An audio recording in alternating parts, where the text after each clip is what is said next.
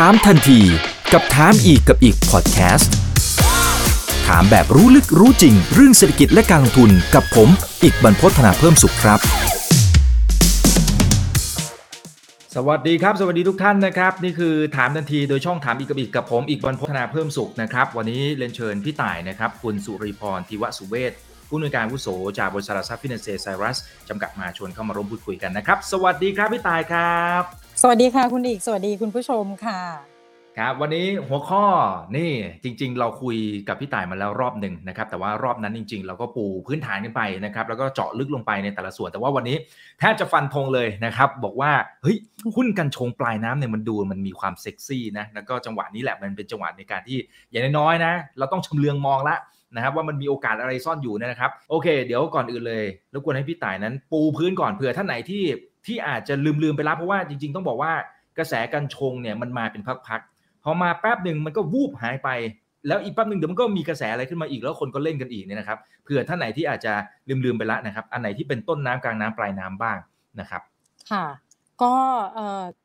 เท้าความในในส่วนของครับกฎหมายนิดนึงแล้วกันนะคะ ว่ากฎหมายได้ครับกัญชงเนี่ยเรามีปลดล็อก ว่าให้กัญชงเป็นพืชเสรีได้เนี่ยตั้งแต่ปลายปี 2020 นะคะ แล้วก็อนุญาตให้ประชาชนโดยทั่วไปเลยค่ะ สามารถเข้าไปขอใบใบอนุญาตได้ ทั้งในแง่ปลูก สกัดไปจนถึงการจำหน่ายเลยเนี่ย ตั้งแต่วันที่ 29 มกราคม 2021 ก็คือตั้งแต่ต้นปีที่ผ่านมา จนถึงณปัจจุบันที่เราคุยกันเนี่ยค่ะ เดินทางมาร่วม 10 เดือนแล้วนะคะ เพราะฉะนั้นจะมีพัฒนาการความคืบหน้าในเรื่องกฎหมายมาเนี่ย จนถึงเรียกว่าปลายน้ำแล้วอะค่ะ อนุญาตให้ใช้ในเรื่องของ CBD ตัวสารสกัดอะไรอย่างเงี้ยออกมาเรียบร้อยแล้วนะคะ แล้วก็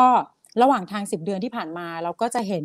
สีสันอยู่ในตลาด แต่ละบริษัทเนี่ยก็มีความสนใจในเรื่องของธุรกิจกัญชงกันตั้งแต่ต้นน้ำกลางน้ำปลายน้ำนะคะเราคงจะได้เห็นตามหน้าสื่อกันอยู่เป็นระยะระยะอยู่แล้วนะคะสำหรับคนที่มีความสนใจในเรื่องของต้นน้ำต้นน้ำก็คือจะมีการนำเข้าเมล็ดพันธุ์ แล้วก็การปลูกนะคะ อันตัวอย่างที่โชว์ในหน้าจอนี้ก็จะเป็นบริษัทที่มีความสนใจค่ะ อย่าง RBF DOD นะคะมาลีทิปโก้กันกุล Winner NRF นะคะแล้วก็ยังมีแบบ STA เนอร์ KWM ชโย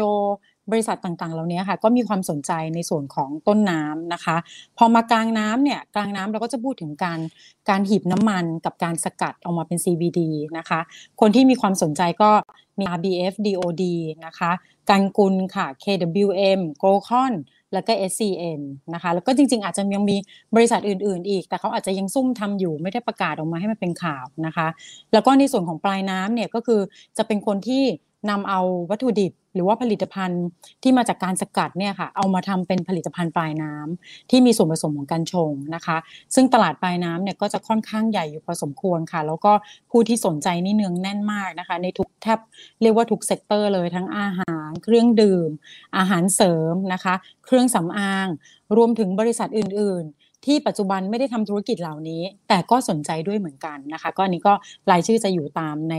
ตารางที่เห็นเลย ค่ะอ่าสามารถ cap ไปได้นะครับหรือจะไปดูตัวเต็มก็ได้นะครับ จะได้ศึกษากันเนาะนะครับเอ๊ะแต่แต่ไอ้สมมติไอ้ตามธรรมชาตินะครับพี่ต่ายเวลาที่มันกฎหมายมันออกมาขนาดนี้มันมีโอกาสที่จะถอยไหมฮะเป็นไปได้ไหมครับ หรือมันเดินหน้ากฎแล้วต้องเดินต่อไปอีก อืม กฎหมายแต่ว่าไม่น่าถอย ถ้าจะไปปรับแก้เป็นบางจุด คือด้วยความที่ทุกอย่างมันใหม่หมดอะค่ะทางออยหรือทางภาครัฐเองเนี่ยก็ใหม่ไปพร้อมกับเราเนี่ยแหละ ถ้าเขาออกอะไรมาก่อน แล้วเกิดมันมีต้องไปแก้ไขหรืออะไรเนี่ย คงอาจจะมีการดึงกลับแล้วมาแก้ไขแล้วก็เดินหน้าต่อค่ะ คงไม่ได้ถึงกระถอยหลังไปเลย ถ้ายกตัวอย่างเนี่ยตอนที่มีการอนุญาตแล้วก็ให้ไลเซนส์ตัวนำเข้าเมล็ดพันธุ์ ตอนนั้นจะมีข่าวอยู่ช่วงหนึ่งที่ว่ามีเจ็ดบริษัทแรกที่ได้ไลเซนส์ตัวนำเข้าเมล็ดนะคะแล้วก็ได้กันมาเสร็จก็เล่นกันไปรอบหนึ่งแล้วในแง่ของราคาใช่หุ้นนะคะ พอหลังจากนั้นเนี่ยมีการดึงกลับทางออยก็มีการถอนกถูลักบถูกถูกมาครับมาสลักหลังมาแก้ไขอะไรอย่างเงี้ยค่ะ เสร็จแล้วก็เดินหน้าต่อค่ะ ทางเจ็ดลายนั้นก็ยังได้เหมือนเดิมค่ะ ไม่ได้ถอยหลังกลับไปนับหนึ่งใหม่ค่ะอ่าอ่าครับ เอ๊ะแต่เท่าที่ดูอย่างเมื่อสักครู่นี้ที่พี่ต่ายบอกไปตั้งแต่ต้นน้ำกลางน้ำปลายน้ำนะครับ แต่ว่าถ้าคนไหนที่ที่เล่นกลุ่มนี้เนี่ยก็จะเห็นภาพเดียวกันนะครับ บอกว่าเฮ้ยต้นน้ำเนี่ย มันมาแรงซะเหลือเกินนะครับ หลาย ๆ ตัวเนี่ยขึ้นเป็นแบบ 2 เท่า 3 เด้ง 4 เด้งอะไรหลายตัวก็เป็นลักษณะแบบนั้นนะครับ แต่ว่าปลายน้ำดูดูจะไม่ค่อย perform สักเท่าไหร่นะครับ อันนี้มันสะท้อนให้เห็นมุมมองของ Mr. Market ที่อยู่ในตลาดยังไงครับเอ่อแต่ว่ามันอาจจะยังเป็นช่วงแรกด้วยของทั้งกฎหมายที่เวลาทยอยออกมาเนี่ยค่ะ คือเวลาเราทำเนี่ยในแง่ของ supply chain อะมันก็ต้องเริ่มตั้งแต่ต้นน้ำก่อน แล้วพอมันเดินหน้าไปได้ก็มาต่อที่กลางน้ำแล้วก็สุดท้ายจะไปที่ปลายน้ำ กฎหมายเองก็ไม่ได้กระโดดข้ามนะคะ ไม่ใช่ว่าไปต้นน้ำเสร็จแล้วกระโดดไปปลายน้ำก่อน ก็เดินมาเป็นลำดับกันมาค่ะ เพราะฉะนั้นเราจะเห็นความคืบหน้าในส่วนของกลุ่มที่อยู่ในต้นน้ำกลางน้ำก่อนค่ะ พอเห็นก่อนเนี่ยคนคนจะเริ่มคือนักลงทุนจะเริ่มเห็นภาพที่ชัดขึ้น พอเห็นภาพชัดขึ้นเนี่ยเราก็จะไปเล่นคนที่มีสัญญาณหรือมีแนวโน้มที่ชัดเจนก่อน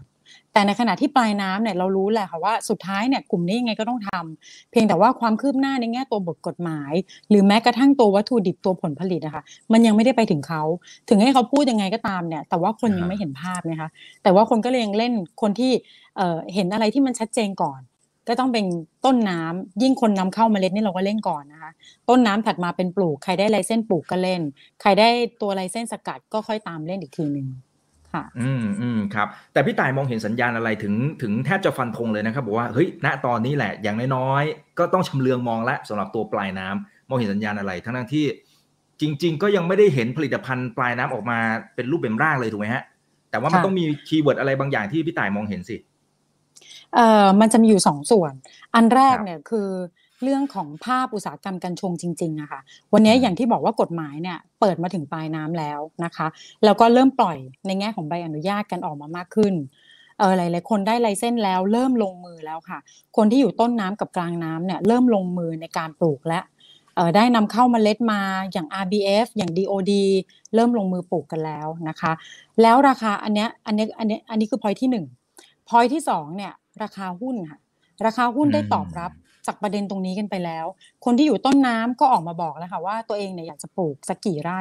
คนที่อยู่กลางน้ำก็เริ่มออกมาบอกแล้วว่าเรามีโรงสกัดหีบน้ำมันนะมีโรงสกัด CBD นะจะเริ่มทำแบบนี้และเริ่มให้เป้าหมายกันออกมานะคะ เพราะนั้นราคาหุ้นเนี่ยมันได้สะท้อนประเด็นเหล่านี้ไปพอสมควร หลายๆตัวนี่ปรับขึ้นเป็นร้อยสองร้อยเปอร์เซ็นต์จากสองอย่างนี้ประกอบกันนะคะ ก็เลยทำให้กลุ่มต้นน้ำกับกลางน้ำเนี่ยมีความ outperform มาก พอราคาหุ้นสะท้อนแบบนี้ค่ะ สำหรับต่ายนะต่ายมองว่าความน่าตื่นเต้นเนี่ยมันจะน้อยลงหนึ่งกฎหมายไม่มีอะไรให้รอฉบับใหม่แล้วค่ะสองตอนนี้ต้องตามดูแล้วว่าที่พูดมาเนี่ยว่าจะทำเท่านี้เท่านั้นเนี่ยจะทำได้จริงไหม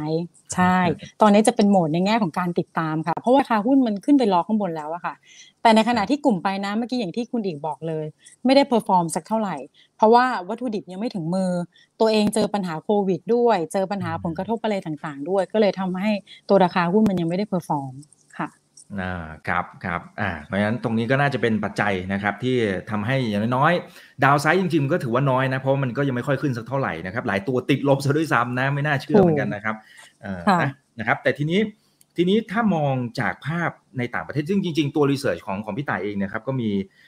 ตัวทำตัวทางทางฝั่งของหุ้นต่างประเทศด้วยนะครับเจมว่าหลาย ๆ ตัวมันไม่ได้ทำกำไรเลยเนี่ยพี่ต่ายใช่ใช่ไหมฮะคือเวลามาดูต่างประเทศครับค่ะ เราก็จะดูที่ประเทศที่มีการปลดล็อกเสรีมาก่อนเรา แล้วก็ตลาดเริ่มโตแล้วอย่างสหรัฐอย่างแคนาดานะคะ แล้วก็เริ่มมีจัดตั้งกองทุนกัญชงกัญชาขึ้นมา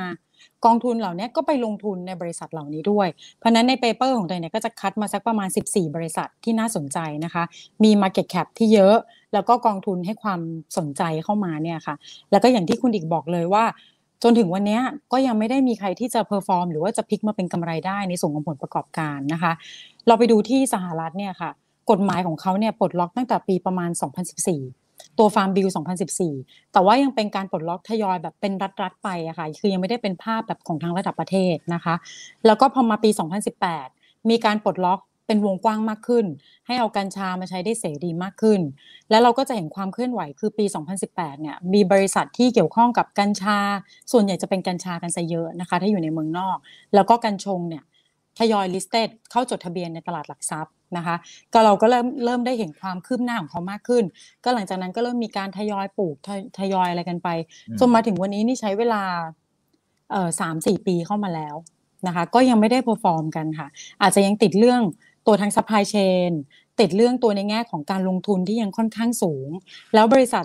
ส่วนใหญ่เหล่านี้ค่ะ 14 บริษัทเนี่ยจะถูกเซตมาเพื่อทำเป็นในลักษณะของ pure กัญชง คือไม่ได้มีธุรกิจเดิมที่มารองรับอยู่ก็จะจัดตั้งมาเป็นบริษัทใหม่ขึ้นมาเลย แล้วก็ลงทุนในส่วนของการชงกัญชากันนะคะรายได้เติบโตดีค่ะ แต่ทุกคนยังขาดทุนกันหมดเลย แต่ก็เริ่มมีความหวังค่ะว่าปี 2022 เริ่มดูใน Bloomberg Consensus นะคะ มีการคาดการณ์ว่าหลาย ๆ บริษัท จะพลิกมามีกำไรได้ในปี 2022 ก็จะเป็นปีหน้า เดี๋ยวเราคงต้องตามดูกันว่าจะสามารถพลิกมามีกำไรได้ไหมค่ะ ครับเขาเขาให้เหตุผลไหมครับ ว่าทำไมต้องรอถึงปีหน้าครับ มันจะมีทริกเกอร์อะไรที่สำคัญ เอ่อแต่ว่าอันนึงเลยเนี่ยคือในแง่ของตลาด ตัวตัวครับตลาดกัญชงของเอ่อตัวตลาดกัญชงแล้วก็กัญชาค่ะดีมานเนี่ยเริ่มเยอะขึ้นมาพอสมควรอืมนะคะอืมแล้วอันที่สองเนี่ยคือนอกจากกลยุทธ์การเติบโตของเขาแล้วเนี่ยค่ะ อันที่สองเนี่ยคือความอยู่รอด คือความอยู่รอดเนี่ยตอนนี้เทรนด์เราเริ่มเห็นเอ่อคุณอีกเปิดดูหน้าที่เป็นราคาหุ้นของตัวบริษัทในในสหรัฐก็ได้ค่ะ เป็นช่วงที่กฎหมายเนี่ยเพิ่งปลดล็อกตัว Farm Bill 2018 นะคะ แล้วก็เกษตรกรก็เริ่มมาลงมือปลูกกัน ราคาหุ้นก็คึกคักเหมือนบ้านเราเนี่ยคือบ้านเราเนี่ยอืมกำลังอยู่ phase นี้ค่ะ ว่าราคาหุ้นเนี่ยคึกคักเลย แต่ว่า supply ยังออกมาไม่เยอะนะคะ demand ปลายน้ำก็ยังเยอะอยู่ แล้วพอเมื่อผลประกอบการเราเริ่มเห็นผลประกอบการของเขาออกมาเนี่ย ก็ยังขาดทุนมา2-3ปีติดต่อกัน ราคาหุ้นก็ปรับตัวลงมาอย่างที่เห็นนะคะ แล้วพอมาปี 2020 ปีอืม2021 ก็เริ่มได้รับความสนใจมากขึ้น ราคาหุ้นกลับมาอีกครั้งหนึ่งมี 2 เหตุผลหลักค่ะ อันแรกเนี่ยก็คือเรื่องของตัวความคาดหวังว่าพอได้รัฐบาลชุดใหม่แล้วเอ่อคุณโจไบเดนเข้ามาเนี่ยก็คาดหวังว่าจะมีการปลดล็อกตัวกฎหมายกัญชา ให้ใช้ได้เสรีในทุกๆรัฐเลยนะคะพอพอมีความคาดหวังว่าจะปลดล็อกเสรีมากขึ้น ก็เริ่มดูน่าสนใจมากขึ้น กับอีกอย่างหนึ่งก็คือ เราเริ่มเห็นเทรนด์การควบรวมกิจการกันค่ะ ของบริษัทกัญชาในเมืองนอกนะคะ อย่างปีนี้ก็มี2ดีลที่เกิดขึ้นนะคะ ก็มีการควบรวมธุรกิจกัน อาจจะต้องคือต้องการให้มีไซส์ที่ใหญ่ขึ้น ลดการแข่งขันให้น้อยลง แล้วก็ต้องการอยู่รอดด้วย ก็เลยต้องมารวมกันเพื่อเพื่อให้ได้สเกลที่มากขึ้น ราคาหุ้นก็เลยกลับมาคึกคักอีกครั้งหนึ่งพอแต่ละบริษัทมีความใหญ่ขึ้นแล้ว เริ่มนิ่งมากขึ้น ก็เลยคิดว่าน่าจะมีผลประกอบการกลับมากำไรได้ ค่ะครับครับโอเคนะฮะพอผู้เล่นน้อยนะครับแต่ความต้องการมันเพิ่มมากขึ้นเรื่อยๆนะครับอำนาจในการต่อรองก็จะอยู่ทางฝั่งของผู้ประกอบการนี่แหละนะครับเออแล้วแล้วอย่างถ้าเป็นในมุมของพี่ต่ายเองเนี่ยคิดว่าในบ้านเราจะเป็นภาพเดียวกันไหมครับ คือหมายความว่าคนที่เนี่ยทำนะฮะธุรกิจนี้เนี่ยมันอาจจะต้องใช้เวลานี่กี่ปีนะฮะสี่ห้าปีเหรอฮะสี่เอ่อปีได้ตั้ไหงมแต่ครับปปีระมาณนั้น2018 มาค่ะ ใช่ ประมาณ3 4ปีเนี่ยนะครับประมาณโดยสี่ที่ปีขาดค่ะทุน โดยที่ขาดอืมทุนขนาดนี้เลยเนี่ยมันมันจะเกิดภาพเดียวกันไหมฮะ หรือบ้านเรามันมีเอ่อตรงไหนที่มันมันอาจจะแตกต่างบ้างฮะแต่ว่าไม่เหมือน คือด้วยความที่เมื่อกี้อย่างที่บอกว่า ถ้าเป็นเมืองนอกเนี่ยเขาจะเป็นเพียวกัญชง แล้วก็จะลงทุนเยอะตั้งแต่ต้นน้ำแต่ว่ากฎหมายบ้านเขาอาจจะยังไม่ได้ซัพพอร์ตยาวมาจนถึงปลายน้ำอะค่ะว่ามันจะต้องเดินทางไปในในทิศทางไหนหรือว่าควบคุมกันยังไง ก็เลยทำให้ฝั่งปลายน้ำอาจจะต้องใช้เวลาหน่อยกว่าดีมานมันจะบิวกันขึ้นมาได้นะคะ แต่ในขณะที่บ้านเราเนี่ยผู้ประกอบการไม่ได้เป็นเพียวกัญชงกันค่ะ ทุกคนมีธุรกิจหลักเดิมของตัวเองอยู่แล้วอืมแล้วก็ธุรกิจแต่ละคนก็ยังดียังเติบโตได้อย่างถึงไม่มีการชงก็ยังเติบโตได้นะคะปันนี้คิดว่าถ้า worst case การชงมันไม่ work ว่ามันอาจจะไปต่อไม่ได้ หรืออาจจะต้องมีประสบผลขาดทุนบ้าง คิดว่าคงไม่ได้มากินส่วนทุนของบริษัทจดทะเบียนของบ้านเราทั้งหมด ทุกคนยังมีธุรกิจเดิมที่ประคองกันอยู่แล้วอะค่ะ ก็เลยคิดว่าไม่น่าแย่ถึงขั้นนั้น แต่ยกเว้นบางตัวว่า ถ้าถามว่าราคาหุ้น จะหน้าตาเหมือนกับของในสหรัฐไหมบางตัวที่ขึ้นมาเยอะๆ นั่นหมายถึงว่านักลงทุน expect ไปแล้วคือคาดหวังถึงผลที่จะได้ในอนาคตมากๆแบบนั้นนะคะ ถ้าไม่ได้อาจจะเห็นราคาหุ้นปรับลงแรงๆ ก็เป็นได้เหมือนกัน อือืมมอืมอืมครับค่ะอ่าแล้วเดี๋ยวเราค่อยมาถามในมุมของ valuation กันนะครับ ทีนี้อ่าเดี๋ยวค่อยๆ ไล่ไปว่าตัวไหนนะครับ ที่พอทำปลายน้ำแล้วพี่ต่ายคิดว่าเออมันอย่างน้อยคือควรจะเข้าไปศึกษาเพิ่มเติมน่ะนะครับอ่า เผื่อจะได้เป็นไกด์ไลน์เป็นไอเดียให้กับนักลงทุนทุกท่านที่ดูเราอยู่นะครับ ค่ะ เดี๋ยวไต่ขออัปเดตตัวเอ่อบริษัทที่ได้รับอนุญาตแล้วก่อนดีไหมคะ ได้ครับคือดีครับอ่าเพราะว่าตอนแรกเราเล่าไปแล้วนะว่ามีบริษัทไหนที่สนใจอะไรยังไงกันบ้างนะคะ แต่พอมาณถึงตอนเนี้ยใช้เวลาประมาณ 10 เดือนจนถึงตุลากันแล้วเนี่ยค่ะ มีบริษัทจดทะเบียน ถ้าดูใน paper ของต่ายนะคะ จะอยู่ที่หน้า 5 ค่ะ ตัวหน้า 5 เนี่ย คือ paper เนี่ยเป็นข้อมูลนะวันที่ 11 ตุลาคม บริษัทที่ได้รับอนุญาตจากอย.แล้วเนี่ยมีทั้งหมดประมาณเอ่อ800 กว่ารายนะคะ แต่ณวันเนี้ยค่ะก่อนเข้ารายการกับคุณอิกเนี่ยต่ายไปอัปเดตมาเพิ่ม ว่าจนถึงวันเนี้ยอืมมีคนที่ได้รับอนุญาตแล้วเนี่ยค่ะ 900 กับ6รายนะคะเอาจริงๆต้องบอกว่าเป็น 900 กับ6ไลเซนตัวใบอนุญาต เพราะว่าบางคนเนี่ยขอมากกว่า1ไลเซนนะคะ แล้วก็อันนี้มีผสมกันทั้งในแง่ของหน่วยงานภาครัฐ มหาวิทยาลัย วิสาหกิจชุมชน แล้วก็มีบริษัทจดทะเบียนหรือว่าภาคเอกชนด้วยนะคะ ถ้าดูในบริษัทจดทะเบียนเนี่ยคนที่ได้รับไลเซนส์มาแล้วเนี่ยค่ะ จะมีอยู่ 6 บริษัทนะคะอันนี้คือตามที่โชว์ในหน้าจอเลย ถ้าเป็นตัวนำเข้ามาเมล็ดพันธุ์นะคะ คนที่ได้แล้วจะมี DOD ค่ะ มีมาลีแล้วก็มีกันกุล กันกุลนี่เพิ่งได้เมื่อวันที่ 5 ตุลาคมที่ผ่านมาเลยนะคะ แล้วก็จะมีคนที่ปลูกที่ได้ license ของการปลูกจะมี RBF นะคะ มีทิปโก้ แล้วก็มีวินเนอร์ค่ะ แล้วก็ส่วนถ้าเป็นสกัดนะคะ ก็จะมี RBF กับ DOD นะคะ แล้วก็ถ้าจำหน่ายตอนนี้มีมาเพิ่มอีกหนึ่งรายที่เป็น listed company ก็คือมาลีนะคะที่ listed อยู่ ก็จะมีประมาณสัก 6 บริษัทจดทะเบียนที่ได้รับใบอนุญาตในนามของตัวเอง แล้วก็จะมีอีกประมาณสัก 6 บริษัทจดทะเบียนค่ะ ที่ได้รับในนามของพันธมิตรนะคะ ก็จะมีอย่างเช่น NRF อันนี้ได้ผ่านตัว GTH นะคะ เพราะว่าเขาถือ GTH อยู่ตอนนี้ 49%แล้วก็มี UPA ค่ะ ที่ได้ผ่านในนามของ GTG นะคะเอ่อ UPA ถือ GTG อยู่ประมาณสัก 14%กว่า แล้วก็จะมีอย่าง PIMO เออใช่ตัว Pioneer Motor นะคะ มีซิก้าตัว Pioneer Motor เนี่ยได้ผ่านตัว XTX Canatech แล้วก็ซิก้าเนี่ยได้ผ่าน Pantology นะคะ อันนี้เป็น partner กัน แล้วก็ถ้าเป็นในส่วนของการปลูกนะคะ จะมีกันกุลค่ะที่เพิ่งล่าสุดเลยเข้าซื้อตัวเอ่อ TSCG นะคะ ที่เป็นผู้เชี่ยวชาญในเรื่องของการปลูกตัวกัญชากับกัญชงอยู่แล้วนะคะ ตัว TCG เขาได้ license ปลูกไปแล้วค่ะ แล้วก็จะมีตัว GTG ก็ได้แล้วเหมือนกันนะคะ แล้วก็มีรักจังฟาร์ม วังน้ำเขียว อันนี้เป็นพันธมิตรกับเอ่อ TWZ นะคะก็จะได้ผ่านกับในแง่ของพันธมิตร แล้วก็ล่าสุดเลยค่ะ ที่ประกาศมาสักวันสองวันที่ผ่านมา ก็จะมีตัวโรจนะ ที่เข้าลงทุนใน Herb Treasure นะคะ เข้าเข้าลงทุนอยู่ 51%ซึ่ง Herb Treasure เนี่ยก็จะเป็นได้ไลเซนส์ทั้งในแง่ของนำเข้า ส่งออก แล้วก็ได้ตัวปลูกแล้วด้วยนะคะ ก็ได้3ไลเซนส์เลยค่ะ ประมาณนี้ถ้าในส่วนของอัปเดตตัวแบบอนุญาตค่ะ แล้วก็คงยังมีบริษัทอื่น ๆ ที่ยังทยอยรอต่อคิวกันอยู่นะคะออยมีการประกาศคนที่ได้รับใบอนุญาตกันออกมาแทบทุกวันเลยค่ะ คือช่วงนี้จะออกมาค่อนข้างเยอะหน่อยค่ะ ครับ ครับโอเค ก่อนที่เราจะไปเจาะตัวปลายน้ำนะครับ อยากให้คุณผู้ชมเห็นภาพอีกสักเล็กน้อยนะครับ ว่าอย่างคนที่เขาทำต้นน้ำกลางน้ำปลายน้ำเนี่ยถ้าดูทั้ง supply chain คนที่จะได้ประโยชน์สูงสุดนะครับในแง่ของตัว market size เนี่ยเนี่ยทางฝั่งของพี่ต่ายคิดว่ามันจะไปตกอยู่ตรงไหนฮะต้นน้ำกลางน้ำปลายน้ำครับแต่ว่าตอนนี้ต้องเราต้องดูต้นน้ำกับกลางน้ำนะคะ แต่ว่าด้วยความที่ต้นน้ำเนี่ยต้องยอมรับว่าบริษัทจดทะเบียนน่ะที่จะลงมือปลูกเองในนามของตัวเองจริงๆนะคะ ยังมีไม่ได้เยอะมาก อัปเดตอย่างเช่นตัว RBF เนี่ยค่ะ วันนี้เขาได้ไลเซนส์ไปแล้ว 300 ไร่ แต่ 300 ไร่เนี่ยค่ะ เป็นของตัวเองในนามตัวเองเนี่ยแค่ 10 ไร่ ที่เหลือเนี่ยเป็นในนามของวิสาหกิจชุมชนนะคะ ก็จะเป็นเกษตรกรเป็นวิสาหกิจชุมชนที่เข้ามาทำ contract farming แต่ว่าต้นน้ำแหละเราต้องยกให้กับ farmer แหละค่ะต้องยกให้กับเกษตรกร ซึ่งเขาน่าจะมีความเชี่ยวชาญมากกว่า มีที่ดินมีมีทรัพยากรที่มากกว่านะคะ แต่ว่าในแง่ของบริษัทจดทะเบียนก็คงอาจจะต้อง supply ในเรื่องของทั้งเงินทุน หรือว่าตัวเมล็ดพันธุ์ให้กับทางวิสาหกิจนะคะแล้วก็คนที่ดูแล้วตอนนี้น่าจะมี value ในส่วนของ supply chain มากที่สุดเนี่ยมองก็ยังมองเป็นกลางน้ำอยู่ค่ะ เพราะว่าตัวกลางน้ำเนี่ยจะเป็นคนที่จะได้ประโยชน์ก่อนนะคะแล้วก็ มาถึงณราคา CBD นะตอนนี้มันยังอยู่ในระดับที่ค่อนข้างสูงนะคะ แล้วก็ราคาตัววัตถุดิบอื่น ๆ ของกัญชงด้วย ไม่ว่าจะเป็นใบ ไม่ว่าจะเป็นเมล็ดเนี่ยหรือว่าจะหีบน้ำมันออกมาแล้วเนี่ยค่ะ มันก็ยังมี value ที่ค่อนข้างสูง แล้วก็จะเป็นผู้เล่นคนแรก ๆ ก่อนที่เราจะได้เห็น benefit จากเขาก่อน เพราะนั้นก็คิดว่า value หลักๆเนี่ยน่าจะตกอยู่ตรงนี้ และหลังจากนั้นเนี่ยค่อยเคลื่อนไปในส่วนของปลายน้ำในในระยะถัดไปเมื่อเราเห็นผลิตภัณฑ์มากขึ้น หรือว่าเริ่มเห็นดีมานของปลายน้ำที่ชัดเจนมากขึ้น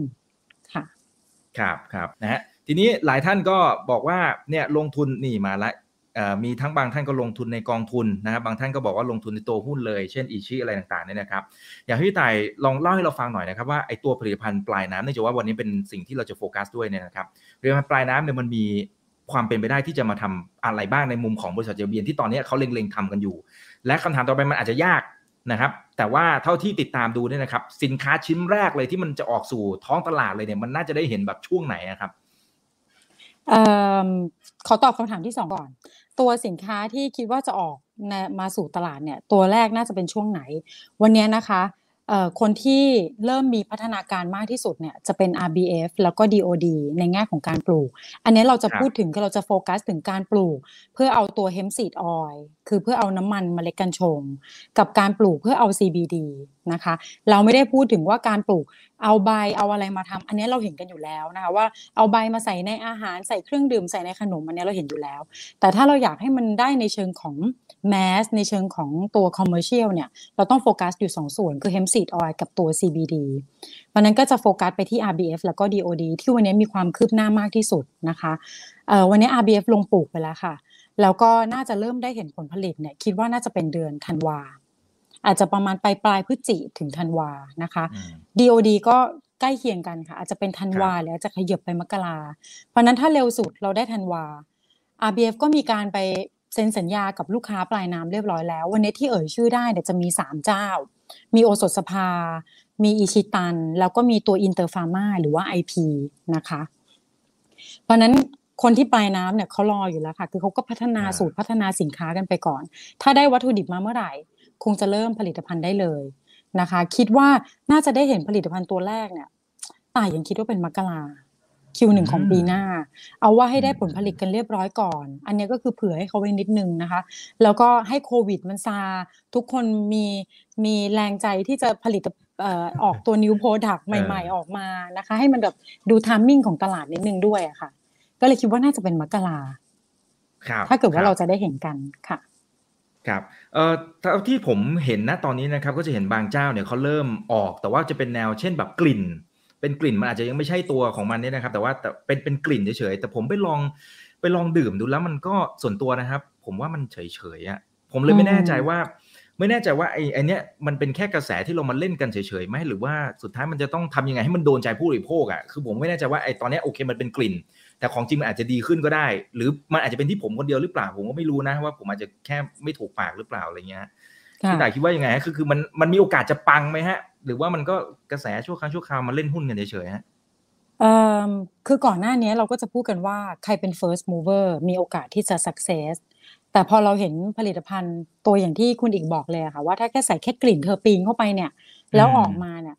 มันไม่ได้ตอบโจทย์ เราเห็นผลลัพธ์แล้วค่ะว่ามันไม่ได้สักเซสขนาดนั้นนะ เพราะนั้นการเป็น first mover ก็ไม่ใช่คำตอบเสมอไปว่า คุณจะประสบความสำเร็จในอุตสาหกรรมนี้ เพราะนั้นเนี้ยเป็นการบ้านหรือเป็นงานหนักของผู้ประกอบการเลยค่ะ ที่จะทำยังไง อันนี้ก็ต้องไปตกอยู่ที่ปลายน้ำแล้วนะคะ อาจจะต้องเป็นกลางน้ำกับปลายน้ำเนี่ยผสมกัน จะทำวัตถุดิบยังไงออกมาให้ได้ CBD หรือได้เฮมเฮมซีดออยที่มีคุณภาพดี ๆส่งส่งไปถึงมือผู้ผลิตปลายน้ำได้ ให้สามารถที่จะทำสินค้าอะไรแล้วดึงสรรพคุณของ CBD ออกมาได้อย่างโดดเด่นนะคะ ทานเข้าไปแล้วเราจะต้องรู้สึกว่าเออมันผ่อนคลายหรือว่าคุณเคลมสรรพคุณไว้ยังไงอะผู้บริโภคจะต้องได้รู้สึกแบบนั้น อันนี้คืออันที่หนึ่งในแง่ของการดึงสรรพคุณของตัวเออ CBD ออกมา แต่คิดว่าถ้ายังเทอร์ปีนที่เราคุยกันเนี่ยค่ะมันอาจจะยังไม่ได้ตอบโจทย์ เดี๋ยวรอดู CBD ดีกว่า ว่าจะมีผู้ประกอบการคนไหนที่สามารถดึงสรรพคุณออกมาได้ อันที่สองสรรพคุณไม่พอค่ะ คนไทยจะขี้เบื่อหน่อย แล้วก็สินค้าอะไรก็จะเป็นแฟชั่นหน่อยถ้าลองแล้วเออมันก็เปลี่ยนไปเรื่อยๆ ถ้ามีอะไรใหม่ๆออกมา ถ้าไหนที่สรรพคุณได้ราคาเอื้อมถึงแล้วรสชาติดีด้วย ก็อาจจะมี repeat order คือเรียกว่าซื้อซ้ำ นะคะก็อาจจะมีตรงนั้น เพราะนั้นอาจจะต้องมีสองสามปัจจัยหลัก ๆ อย่างนี้ค่ะ ที่มาประกอบ แต่ยังคิดว่าเรายังมีความหวังค่ะ ที่เราอาจจะยังได้หาตัวจริงปลายน้ำเจอว่าที่มีคุณสมบัติครบเงื่อนไขเหล่านี้แล้วทำให้ผลิตภัณฑ์ก็ออกมาปังได้ ไม่ใช่แค่แฟชั่นฉาบฉวยไปอะไรอย่างเงี้ยค่ะครับแต่ตัวจริงปลายน้ำเนี่ยมันก็มีหลายประเภทนะครับเครื่องดื่มอาหารนะครับหรือว่าเป็นพวกเนี่ยเครื่องสำองสำอางอะไรต่างๆนะครับอาหารเสริมอะไรว่านไปเนี่ยนะครับ ตัวที่พี่ต่ายคิดว่าเอ้ยมันมันได้ลุ้นมากที่สุด ในมุมเนี่ยที่เราติดตามเรื่องนี้มาเนี่ยนะครับแล้วก็วิเคราะห์เรื่องนี้มาเนี่ยคิดว่าตัวไหนที่มันไม่ต้องลุ้นเยอะคิดคิดว่ามีโอกาสที่จะปังมากกว่าตัวอื่นที่อ่าโอเค เครื่องดื่ม อันนี้เราอาจจะพอเห็นเนี่ยคุณเบิร์ชบอกว่าใช่ครับที่ขายอยู่ผมก็เองก็ไม่ชอบนะ แต่อีกท่านหนึ่งนะครับ คุณคุณนารูโตะหรือเปล่าฮะบอกว่าผมชอบนะครับ ชอบดมสมองโล่ง เดี๋ยวไปดมอะไรมาสมองโล่งเนี่ย คุณนารูโตะดมอะไรมาอ่าแต่ผมผมว่ามันก็ต้องมีบางคนที่ชอบแหละแล้วก็บางคนที่อาจจะไม่ชอบนะครับ แต่ว่าเอาเป็นว่าถ้าสมมติเราดูตาม category เนี่ยผมไม่แน่ใจว่าประเภทไหนที่ดูแล้วเอ้ยมันได้ลุ้นนะมันได้ลุ้นว่าอย่างน้อยความเสี่ยงก็น่าจะน้อยกว่าประเภทอื่นๆเอ่อถ้าถามแบบนี้เนี่ยต้องต้องต้องอ้างไปถึงตลาดเมืองนอก วันนี้ในตลาดสหรัฐที่มีเขามีการใช้ CBD วันนี้ถ้ามูลค่า CBD ของโลกนะคะ คนที่มีมูลค่าตลาดมากที่สุดอยู่ที่สหรัฐ แล้วพอเข้าไปดูเนี่ยว่า CBD ที่เขาใช้เนี่ยเขาใช้เอาไปในเชิงอะไร ส่วนใหญ่เนี่ยจะเป็นลักษณะทางการแพทย์นะคะ อันเนี้ยอันเนี้ยคือจะได้สรรพคุณอยู่แล้ว ถัดมาคือสันทนาการเขาใช้สูบเขาใช้อะไรกันอย่างนี้เลยอะค่ะ ในขณะที่ของบ้านเราเนี่ยยังห้ามตรงนั้น เพราะนั้นสิ่งที่จะมาทำได้เนี่ยก็จะเป็น CBD จากกัญชง เอามาใส่ในอาหารเครื่องดื่ม แต่คิดว่าที่เราจะเห็นก่อนเนี่ยก็จะเป็นอาหารเครื่องดื่ม เครื่องสำอางนะคะ อาจจะมีสมุนไพรยาอะไรกันบ้างก็ว่ากันไป แต่ถ้าเป็นยาที่รักษาโรคเลยเนี่ยก็จะโฟกัสให้กับหน่วยงานภาครัฐที่ได้รับอนุญาตจากภาครัฐก่อน แต่ถ้าเป็นภาคเอกชนเนี่ยค่ะก็จะต้องเป็นอาหารเครื่องดื่ม เครื่องสำอาง อาหารเสริมนะคะ พอคุณอีกถามว่าอะไรที่เราจะได้เห็นก่อนจะเปี้ยงปังเนี่ย แต่ว่ามันจับต้องได้ง่ายที่สุดมันก็จะเป็นอาหารและเครื่องดื่มเนี่ยค่ะ แล้วก็อาหารเสริมเนี่ยอาจจะทยอยตามมานะคะ อาหารและเครื่องดื่มถามว่าใครที่ดูมี potential จริง ๆ ผู้ประกอบการ อันนี้เราโฟกัสแค่ listed company นะคะ ผู้ประกอบการในบ้านเราเนี่ยเก่งๆหลาย ๆ คนค่ะ แล้วก็สินค้าหลาย ๆ ตัวของเขาเนี่ย ก็ประสบความสำเร็จกันมาแล้ว สร้างรายได้กันเป็นกอบเป็นกำเป็นผู้นำตลาดนะคะ ในส่วนของปลายน้ำที่ต่ายมองเราเลือกก่อนเนี่ยต่ายเลือกโอสถสภากับคาราบาวนะคะที่เลือกโอสถสภากับคาราบาวมาเนี่ยเพราะว่าเราเห็นฝีมือแล้วว่า product อะไรก็ตามที่ทำออกมาเนี่ยส่วนใหญ่จะค่อนข้างถูกใจในแง่ของผู้บริโภคนะคะ ราคาจับต้องได้นะคะ อันนี้คือในแง่ของราคาสินค้านะคะ แต่อีกตัวหนึ่งที่เลือกมาเหมือนกันคืออีชิค่ะ ก็คือยังอาศัยในความ ในความเอ่อเวลาคุณตันแกจอกผลิตภัณฑ์อะไรอะไรออกมาอ่าแกจะมีความแบรนดิ้งแกจะโฆษณาเก่งแกขายของเก่งค่ะ แต่เดี๋ยวตัวเลขเนี่ยค่อยว่ากันอีกทีว่าสินค้านั้นจะถูกใจกับผู้บริโภคไหม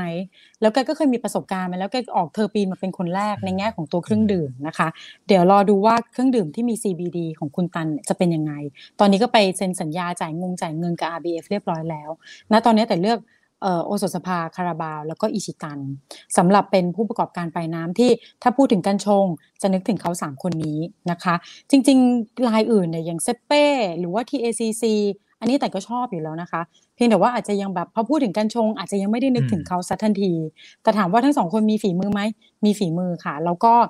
ทำอยู่ด้วยค่ะกำลังพัฒนากำลังทำสินค้ากัญชง อันนี้พูดถึงในแง่ของเครื่องดื่ม ทีนี้ถัดมาถ้าเป็นอาหารเสริมเนี่ยต่ายก็มองตัวอินเตอร์ฟาร์มาเหมือนกัน เขาก็จับมือหาผลิตภัณฑ์ หาวัตถุดิบเรียบร้อยแล้วนะคะ แล้วก็มีช่องทางในแง่ของการขายไปโรงพยาบาลไป modern trade อะไรด้วย อันนี้เป็นจุดแข็งของเขา แล้วก็คิดว่าเขาก็น่าจะประสบความสำเร็จในส่วนของการทำอาหารเสริมเหมือนกันนะคะ อีกอันนึงจริง ๆ อันนี้คือลองใช้เองด้วยค่ะ จะเป็นพวกกลุ่มที่เป็น skincare หรือว่าเป็นเครื่องสำอางอะไรอย่างเงี้ยค่ะ เราก็มีโอกาสที่จะได้เห็นหลาย ๆ เจ้าผู้ผู้ประกอบการบ้านเราอย่างโรจูคิสอันนี้ก็เตรียมออกแล้วนะคะ เตรียมออกผลิตภัณฑ์ ตัวในแง่ของแบบ skincare กับ cosmetic ที่มีส่วนผสมของ hemp seed oil แล้วก็ CBD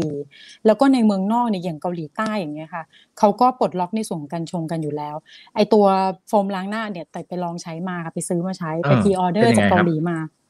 เนื้อเนื้อเด้งเลยไหมฮะมันมันตอนนี้ก็ยังไม่ค่อยเท่าไหร่ คือมันอาจจะต้องใช้เวลาหน่อย แต่ก็ให้ แต่ว่าให้ผลตอบรับที่ดี อันนี้คือ ตอนแรกนึกว่าเราคิดไปเองหรือเปล่า แต่ว่าลองใช้ไปแต่ว่าเออก็โอเค แต่ราคามันอาจจะสูงนิดนึงค่ะ ก็เลยคิดว่าตัวเครื่องสำอางเนี่ยก็ก็มีโอกาสเหมือนกันค่ะ ที่ที่อาจจะปังได้เหมือนกัน อืมอืมครับครับเอ๊ะแต่แต่ไอตัวนี้ที่มันทำออกมาเนี่ย จริง ๆ มันมีนัยยะต่อผลประกอบการไหมครับ หรือมันเป็นแค่เสี้ยวเดียว มันเป็นแค่แบบไม่กี่เปอร์เซ็นต์หรือเปล่าหรือว่ามันมันมีโอกาสที่จะขึ้นมาแบบโอ้โหยี่สิบสามสิบสี่สิบเปอร์เซ็นต์อะไรเงี้ยจนจนมีนัยยะต่อผลประกอบการ ตอบแบบนี้ค่ะ มีมีมีทั้งสองแบบ แบบแรกเนี่ยก็คือจะเป็นคนที่มีธุรกิจอยู่แล้ว แล้วยิ่งปลายน้ำนะคะ เราคงอาจจะเห็นเห็นเวลาสินค้าอะไรประสบความสำเร็จเนี่ยเราคงอาจจะไม่ได้เห็น Impact ในแง่ของ e a r n i n g เนี่ยมากขนาดนั้น ถ้ายิ่งพูดถึงโอโซสภาหรือว่าคาราบาวอย่างเงี้ยค่ะที่แต่เลือกมาเนี่ยฐานกำไรเขาก็จะค่อนข้างสูงพอสมควร เป็นผู้นำในตลาดเครื่องดื่มอยู่แล้ว การมีผลิตภัณฑ์กัญชงมาอีกสักหนึ่งตัว ถ้าโชคดีอาจจะเป็น Product Champion อาจจะสร้างการเติบโตไปอีกสักเฟสหนึ่ง10% 15%ก็ว่ากันไป แต่คงไม่ได้ถึงกับเปลี่ยนชีวิตเขานะคะ เพียงแต่ว่าถ้าเรามองในทางกลับกันเนี่ยอันนี้ที่เลือกมาคือนอกจากความสามารถแล้วเนี่ยมองในทางกลับกัน สิ่งที่เราพูดกันมาทั้งหมดเนี่ยเออเราเรากำลังพูดถึงในมุมแต่บวก แต่ในขณะเดียวกันมันมีความเสี่ยงมันมีด้านลบ ถ้าเกิดการชงมันไม่ประสบความสำเร็จขึ้นมา บริษัทต่างๆเหล่านี้ไม่ว่าจะเป็นโอสถสภาหรือคาราบาวเนี่ยค่ะ แต่คิดว่าเขายังอยู่รอด คือธุรกิจเดิมเนี่ยยังเอาอยู่อยู่แล้วค่ะ เพียงแต่ว่าจะสร้างโกรธที่ดูแบบเอ่อเป็น major growth ของเขาเลยเนี่ยคงยังไม่ใช่ขนาดนั้นนะคะ แต่ก็อาจจะเป็น potential อีกตัวหนึ่งที่อาจจะทำให้มี growth ต่อไปเรื่อยๆ ระดับ 10-15%อย่างเงี้ยเป็นไปได้ หรือถ้าจะมองในทางกับการจะเจ็บตัวก็เจ็บตัวไม่มากนะคะ แต่อีกกลุ่มหนึ่งค่ะ จะมีคนที่ เรียกว่านะธุรกิจปัจจุบันของเขาเนี่ยอาจจะเฉยๆ ไปเรื่อยๆ ไม่ได้มีคาตาลิสอะไรที่หวือหวา แต่ถ้าได้กันชงเข้ามาอาจจะเปลี่ยนชีวิตเขาได้ เรียกว่าเป็น new S curve ของเขาก็มีเหมือนกัน อันนี้แต่จะนึกถึงตัว DOD นะคะ อย่างวันนี้ตัว DOD เนี่ยก็ทำธุรกิจอาหารเสริม แล้วก็ คือก่อนหน้านี้เขาจะมีธุรกิจขายตรงด้วย มีธุรกิจผลิตเครื่องสำอางด้วย แต่เมื่อไตรมาสสองที่ผ่านมาค่ะเขาหยุด 2 ธุรกิจนี้ไปแล้ว ตัวขายตรงกับเครื่องสำอาง เพราะว่าเจอผลกระทบโควิดนะคะ แล้วก็การแข่งขันรุ่นแรงก็เลยหยุดไปแล้วค่ะ ตอนนี้จะเหลือแค่ผลิตอาหารเสริมอย่างเดียว แล้วก็จะมีลูกค้ารายใหญ่ 72%ของรายได้ทั้งหมด พึ่งพิงลูกค้ารายเนี้ยที่มาจากคอลลาเจนเพราะนั้นหลังจากนี้ค่ะ ถ้าเขาก็ต้องหา Product Champion หาอะไรกันไป แล้วหาลูกค้ารายใหม่ เข้ามาเติม ธุรกิจเขาก็จะไปเรื่อยๆ ตามการฟื้นตัวเศรษฐกิจ แล้วก็เป็น OEM ด้วย ก็ต้องรอลูกค้าเข้ามา ลูกค้ามี Product ใหม่อะไรมาพัฒนาร่วมกันก็อาจจะโตไปได้ แต่ก็จะไปเรื่อยๆ แต่เขาก็ลงทุนในส่วนของการชง ซึ่งถ้าการชงเนี่ย success ขึ้นมาอย่าง DOD เนี่ยเขาเริ่มเตรียมลงปลูกแล้วนะคะนำเข้ามาเล็ดเอง แล้วก็ลงปลูกวันนี้ได้ไลเซนประมาณตัวการปลูกได้ไปแล้วสิบไร่ แต่ไม่ได้นามแต่ว่าไม่ไม่ได้ในนามของตัวเอง ได้ในนามของ contact farming นะคะ ถ้าปลูกมาเสร็จได้ไลเซนของส่วนสกัดแล้วค่ะ ได้ตัวเฮมซีดออยสกัดเป็นน้ำมัน แล้วก็กำลังติดตั้งเครื่องจักรตัวสกัด CBD ถ้าเกิดว่าได้ขึ้นมาช่วงปลายปีเนี่ยค่ะ ก็จะผลผลิตที่ออกมาทันเนี่ยก็จะเข้า CBD ได้เลยนะคะ แล้วก็จะผลิตเป็นสินค้าให้กับลูกค้า สินค้าที่เขาผลิตก็จะเป็นพวกอาหารเสริมทั้งหลายแหล่นะคะ อาจจะมีเครื่องสำอาง ตอนนี้กำลังมี ไปปรับวัตถุประสงค์บริษัทให้ผลิตเครื่องสำอางได้ด้วยนะคะ ก็อาจจะมีสักสองกลุ่มเนี่ยที่เข้ามา support ซึ่งถ้าทำได้เนี่ยก็จะถือว่าเป็น new S curve ของเขาเลยเหมือนกันค่ะ เพราะด้วยฐานวันนี้ธุรกิจที่ยังเล็ก แล้วก็ธุรกิจเดิมเนี่ยก็จะโตไปเรื่อยๆ ไม่ได้หวือหวา เพราะนั้นถ้าการชงเกิดปังขึ้นมาในส่วนของเขาเนี่ยอันนี้ก็พลิกชีวิตได้เหมือนกัน เพราะฉะนั้นก็จะมีจะมีทั้งสองแบบเลยอย่างที่คุณอีกถามมาค่ะครับครับเอ่อถ้าปังนะครับ เปลี่ยนชีวิตเขาแต่ถ้าไม่ปังเนี่ย เปลี่ยนเหมือนกันไหมฮะ เปลี่ยนในทางลงหรือเปล่าฮะ หรือหรือจริง ๆ ก็ยังพอไหวอยู่สำหรับตัวธุรกิจที่เขาทำอยู่ จริง ๆ ต้องบอกว่ายังพอไหวค่ะ วันนี้ผู้ประกอบการไทยเราอะไม่ได้คือยังไม่ได้ลงทุนในส่วนของการชงแบบหนักๆเมื่อกี้อย่างที่แต่เล่าอะว่าตัว DOD เนี่ยเขานำเข้ามาเล็ด แต่เขาไม่ได้ปลูกเองเขาให้วิสาหกิจชุมชนที่เป็น contact farming ปลูกให้ ไม่ได้ใช้พื้นที่ของตัวเองนะคะ แล้วก็ลงสกัดเนี่ยที่ได้ใบอนุญาตตัว hemp seed oil ไปแล้วเนี่ยค่ะเขามีอยู่แล้ว คือเขาเป็นคนทำอาหารเสริม แล้วก็รับผลิตรับสกัดสมุนไพรอยู่แล้วค่ะ เป็นเครื่องจักรเดิมที่มีอยู่นะคะ แล้วก็ลายใหม่ที่เข้ามาเติม ถ้ากัญชงไม่ work เขาสกัดอย่างอื่นได้อีกค่ะ เพราะว่ามันเป็นเทคโนโลยีใหม่ที่เอาเข้ามานะคะ เพราะนั้นก็มองว่าถ้ากัญชงมันไม่ work เนี่ยเขาก็จะเจ็บตัวน้อยค่ะ วันนี้ผู้ประกอบการไทยยังไม่ได้ลงทุนอะไรกันเยอะๆ ยกเว้นบางคนที่จะมีการใส่เม็ดเงินลงไปเยอะๆ ตัวอย่างกันกุล กันกุลเนี่ยเขาทำ project จะใช้เงินลงทุนประมาณสักร้อยล้านบาท สำหรับในช่วงแรกนะคะ จะปลูกเป็น greenhouse มีสัก 35 ไร่ที่จะลงมือปลูกก่อน อันเนี้ยอาจจะมีในส่วนของเม็ดเงินลงทุนที่ลงทุนไปเยอะๆ เพราะว่าทำตั้งแต่ต้นน้ำมาเลยค่ะ ทั้งนำเข้าทั้งปลูก แล้วเดี๋ยวจะทำสกัดด้วย แล้วก็จนถึงขายยันปลายน้ำแต่บนเม็ดเงิน 100 ล้านบาทของกันกุลเนี่ยมันก็ไม่ได้เป็นมูลค่าเงินที่สูงมาก สำหรับตัวเขานะคะ อาจคืออาจจะดูใหญ่กว่าเจ้าอื่นหน่อย แต่ว่าถ้ามันไม่ work ขึ้นมาเนี่ยเขาก็สามารถที่จะปรับเปลี่ยน adapt ไปทำอย่างอื่นได้ แต่คิดว่าคงยังไม่ถึงมีใครถึงกับถึงขั้นแย่ค่ะ ถ้าเกิดว่ากัญชงมันไม่ workอืมอืมครับ ทีนี้ถ้าสมมติว่าดูภาพในอนาคตอ่าสมมติว่ามกราเนี่ยมันน่าจะเริ่มมีสินค้าออกมาละทีนี้ลองลองวาดภาพให้คุณชมได้ได้เห็นภาพพร้อมกันหน่อยนะครับว่า เช่นช่วงแรกโอเค ทุกคนน่าจะโหมกระหน่ำ นะเช่นทำ marketing นู่นนี่นั่นอะไรต่างยอดขายมันมันน่าจะมามั้งนะในในช่วงแรกๆนะอย่างน้อยๆคือคนอยากลองอะนะฮะก็ก็น่าจะเป็นภาพนั้นหรือเปล่านะครับ แล้วก็มันต้องให้ระยะเวลาสักแค่ไหนครับพี่ต่ายว่าเฮ้ยไอเนี้ยคือตัวจริงของจริงนะหรือต่อให้นะฮะมันอาจจะยังไม่ work ช่วงแรกแต่มันมีโอกาสที่เขาจะใช้เวลาในการปรับสูตรนู่นนี่นั่นอะไรต่างเนี่ยเราควรจะต้องในมุมของนักลงทุนนะ ผมว่าควรจะให้เวลาหรือเราควรจะคาดการณ์อย่างไรนะครับว่าเออเนี่ย ถ้าเขาทำท่านี้ไม่ work ปุ๊บเขามีการปรับท่านี้ปั๊บเฮ้ยมันได้ลุ้นเหมือนกันนะ อันนี้เผื่อจะเป็นguideline ให้กับนักลงทุนได้นะครับ ค่ะ แต่ว่าปีหน้าคือเดี๋ยวเรารอดูเรื่องเลยใช่ไหมฮะอืมเดี๋ยวเรารอผลผลิตออกมามกราเริ่มเห็น Product อย่างเร็วนะคะปลายน้ำเริ่มมีการทดลองใช้การแบบที่คุณอิกพูดเนี่ยถูกเลย ตัวออเดอร์แรกเนี่ยมันจะใหญ่อยู่แล้วค่ะ คือมันจะเยอะอยู่แล้ว แล้วหลังจากนั้นเราต้องมาดูว่าจะมี repeat order จากลูกค้าไหม ลูกค้าจะกลับมาซื้อซ้ำไหมนะคะ แล้วก็หลังจากนั้นเนี่ยเราจะได้เริ่มเห็นคือช่วงกลุ่มช่วงช่วงแรกๆ อย่างไตรมาสหนึ่งกับไตรมาสสองของปีหน้าค่ะ อาจจะเป็นผู้ประกอบการปลายน้ำคนแรกๆ ด้วยซ้ำที่จะได้ผลผลิตก่อน เพราะผลผลิตเนี่ยมันจะทยอยทยอยตามกันมานะคะ วันนี้อย่างที่ได้บอกว่าจะเห็นคนที่ดูแล้วจะมี potential อย่างจริงจังที่ผลผลิตจะออกมาล็อตแรกเนี่ยแค่สองเจ้า คือ RBF กับ DOD นอกนั้นเนี่ยจะทยอยตามมา อาจจะต้องให้เวลาเขาอีกสักพักหนึ่งค่ะว่า เราจะหาตัวจริงปลายน้ำกันเจอเนี่ยแค่2ไตรมาสแรกอาจจะยังไม่พอ แต่แต่ว่าถ้าทั้งปีหน้าเนี่ยแล้วเราดูในส่วนของครึ่งปีหลังด้วยค่ะ อาจจะเริ่มเห็นภาพที่ชัดมากขึ้น ว่าใครจะเริ่มมีความเป็นไปได้ที่จะเป็นตัวจริงของในของในอุตสาหกรรมนี้ โดยเฉพาะในส่วนของปลายน้ำแต่ยังไงก็ตามเนี่ย ด้วยความที่ดีมานตอนนี้เราอาจจะยังเดากันยากนะคะ ว่ามูลค่าตลาดของกัญชงจะเป็นเท่าไหร่ สินค้าตัวไหนจะมา อาจจะต้องให้เวลากับเขาอีกสักพักหนึ่งด้วยซ้ำกว่าที่ตัวจริงจะเกิดถ้าอย่างที่คุณอีกบอกว่า ถ้าใครทำออกมาแล้วไม่ work เอากลับไปแก้ตัวใหม่ แล้วก็หานวัตกรรมใหม่หรือรสชาติใหม่ ๆ ออกมานำเสนอ เราก็คงน่าจะได้เห็นอาจจะสักปี คือแต่ยังมองว่าปีหน้าเนี่ยแหละที่เราจะได้เห็นแล้วก็อาจจะให้เวลาเขาอีกสักหน่อยก็อาจจะปีถัดไปปี 2023 แต่บอกได้เลยค่ะว่า ถ้ามาทรงนี้นะการแข่งขันปลายน้ำเนี่ยน่าจะรุนแรงอยู่พอสมควรอืมอืมอืมน่าจะมันเลยก็คล้ายๆกับ ถ้าก่อนอันนี้ก็จะเป็นพวกตลาดชาเขียวอะไรต่างๆนะครับตลาดวิตามินน้ำวิตามินอะไรพวกนี้นะครับก็ฟาดฟันกันดุเดือดมากๆนะครับ โอเค นะฮะอ่ามีเดี๋ยวขอดูคำถามน่อยครับ เป็นอย่างไร สวัสดีคุณนุชนานะครับ สวัสดีค่ะ คุณอีกคุณตาย สวัสดีค่ะ โอเค นะครับ เออเออนี่น่าสนใจพี่ตาย นะเขาถามว่าอ่าแล้วตัวที่เป็นอื่นๆล่ะนะครับ ตัวอื่นๆ ความหมายก็คือพวกแพคเกจจิ้ง ฉลากฟิล์มหดรับรูป บรรจุภัณฑ์ต่างๆเนี่ยที่มันน่าจะได้ประโยชน์ทางอ้อมอ้าวก็ในเมื่อปลายน้ำเขาน่าจะฟาดฟันกันนะฮะเออเออนี้ผมว่าเป็นไอเดียที่ดีนะปลายน้ำเขาน่าจะฟาดฟันกันนู่นนี่นั่นทั้งนั้นเราไปเล่นทางอ้อมดีไหมเนี่ยไอ้พวกฉลาก ฉลากฟิล์มหดรัดรูปอยู่ในตลาดหุ้นก็มีกลุ่มบรรจุภัณฑ์ก็มีเหมือนกัน เออ คุณโย เป็นไอเดียที่น่าสนใจ พี่ต่ายคิดว่ายังไงฮะแต่ว่าก็ได้อานิสงส์ไปด้วยค่ะ อันนี้คือใช่เลย เพราะถ้ามีผลิตภัณฑ์ใหม่ออกมา เราก็ต้องใช้ขวดใหม่ ฉลากใหม่ อันนี้ก็จะได้ benefit ไปด้วย แต่ต้องอย่าลืมว่า ถ้าเราไม่มีกัญชงเนี่ยทุกวันนี้ยังไงผู้ประกอบการก็จะคิดค้นผลิตภัณฑ์ใหม่ ๆ กันออกมาอยู่แล้วนะคะ นะเพราะนั้นกัญชงก็อาจจะมาแค่เป็นอีกตัวหนึ่งเป็นอีก product หนึ่งที่จะเข้ามาเสริม แล้วก็เติบโตไปพร้อมกัน แต่ก็ถือว่าจะเป็นอุตสาหกรรมที่อาจจะเป็นในเรื่องของวัตถุดิบในเรื่องของ packaging ที่ก็จะได้อานิสงส์จากตรงนี้กันไปด้วยค่ะ แต่เดี๋ยวต้องดูว่าจะได้กันมากน้อยแค่ไหนครับครับแล้วแต่ละเจ้าจับกับใครอยู่นะครับ โอเคใช่นะฮะคุณเอกชัยบอกว่าแล้วอย่าง SNNP เนี่ยน่าสนใจไหมครับ อันนี้มี มันมันมีส่วนที่เขาจะได้รับอานิสงส์จากตรงนี้ด้วยไหมครับ ตอนนี้ถือเต็มพอร์ตเลยฮะ จุกอกมาก ต้องบอกว่าศรีนานาพรนี่น่าจะเป็น snack คนแรก ๆ เลยค่ะ ที่ออกมาบอกเลยว่าจะทำขนมแล้วก็ใส่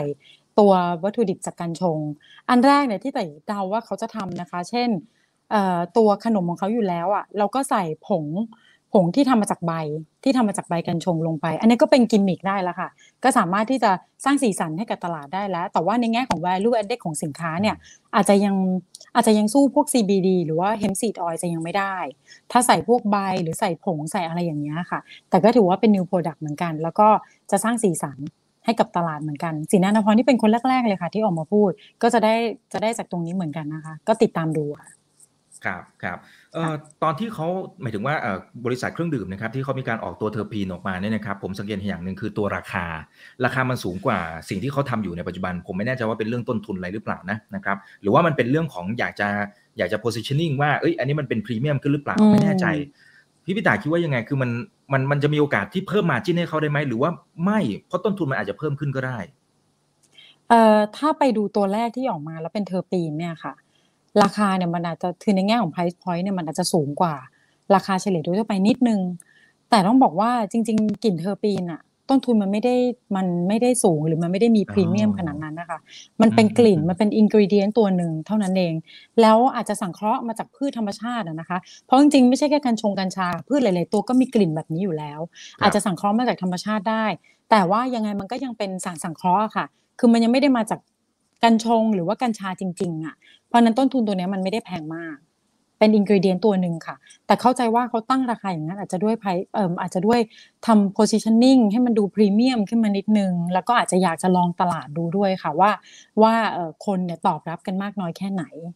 ค่ะแต่ว่าเดี๋ยวหลังจากเนี้ย ถ้าเป็นผลิตภัณฑ์ที่มีส่วนผสมของ CBD แล้วจริง ๆอะมอันเนี้ยเดี๋ยวเดี๋ยวต้องดูราคา เพราะว่าณปัจจุบันราคา CBD ตอนนี้คือค่อนข้างแพงค่ะ กิโลละสองแสน ถ้าตกกรัมหนึ่งเนี่ยก็สักประมาณสักยี่สิบตังค์นะคะ ที่เวลาให้ดูเป็นกรัมเนี่ยเนื่องจากว่ากฎหมายฉบับล่าสุดที่ออกมาในส่วนของ CBD อะค่ะเขากำหนดออกมาแล้วว่าให้ใส่ CBD ได้สูงสุดไม่เกิน 75 มิลลิกรัม ต่อเครื่องดื่ม 1 ลิตร หรือว่าเครื่องดื่ม 1 กิโลเนี่ยค่ะ มันหน่วยมันเท่ากัน เพราะฉะนั้นเอ่อเราก็จับหารเลยค่ะ ว่าถ้าต่อเครื่องดื่ม สมมุติว่าเอาไซส์แบบที่เครื่องดื่มทำกันปัจจุบันสัก 500 ml อย่างนี้นะคะ เราจะใส่ตัวกัญชงได้ไม่เกินเนี่ย37.5 เอา 75 แล้วหาร 2 ใน 37.5 กรัมเนี่ยค่ะ ต้นทุน CBD นะวันเนี้ยที่ตลาดคุยกันอยู่ว่าจะซื้อจะขายกันเนี่ยค่ะ ตกกรัมละ 20 ตังค์เอา 37.5 คูณ 20 ตังค์ก็ 7 บาท 50 แล้วอะค่ะ โอ้โหถ้าแค่สำหรับตรงเครื่อนี้งดื่ม อืม ครับครับ อ่ายังจะไม่ได้รวมพวกแพคเกจจิ้งเรื่องการตลาดอะไรต่างใช่ๆนะครับหรือการวางใช่ไปที่ร้านสะดวกซื้อก็ต้องมีไอตัวค่า GP อะไรต่างๆด้วยนะครับค่ะโอ้นี้ต้นทุนก็ถือว่าใช้ได้เลยทีเดียว แล้วถ้ามันไปประกอบกับทางฝั่งของการแข่งขันที่มันจะสูงขึ้นล่ะครับอย่างนี้แปลว่าไม่แน่ใจว่าสุดท้ายเนี่ยจะเป็นการตัวบีบ มันจะกลายเป็นลักษณะของการบีบมาจิ้นลงไปอีกหรือเปล่าเพราะต้นทุนก็ก็มีแนวโน้มที่สูงขึ้นในขณะที่ขาปลายทางมันต้องแบบโอ้โหห้ามหันกันพอสมควร ถึงแม้ว่าอาจจะโอเค อาจจะตั้งราคาอะว่านไปสมมติคนละห้าสิบไปเลย แต่สุดท้ายผมว่ามันน่าจะต้องมีการแข่งขันในเชิงของราคาพอสมควรอาจจะทำโปรโมชั่นในทางใดทางหนึ่งอะไรก็ตามนะครับ สุดท้ายมันมันจะได้ประโยชน์สักแค่ไหนเอ่อแต่ว่าทุกคนมีประสบการณ์กันมาอยู่แล้วค่ะ ไม่ว่าจะเป็นตลาดชาเขียว หรือว่าตัววิตามินวอเตอร์ที่เราเห็นกันนะคะ สุดท้ายเนี่ยมันจะลงมาแข่งกันเรื่องของราคา ถ้าเกิดว่าสินค้าไม่ได้แตกต่างกันมาก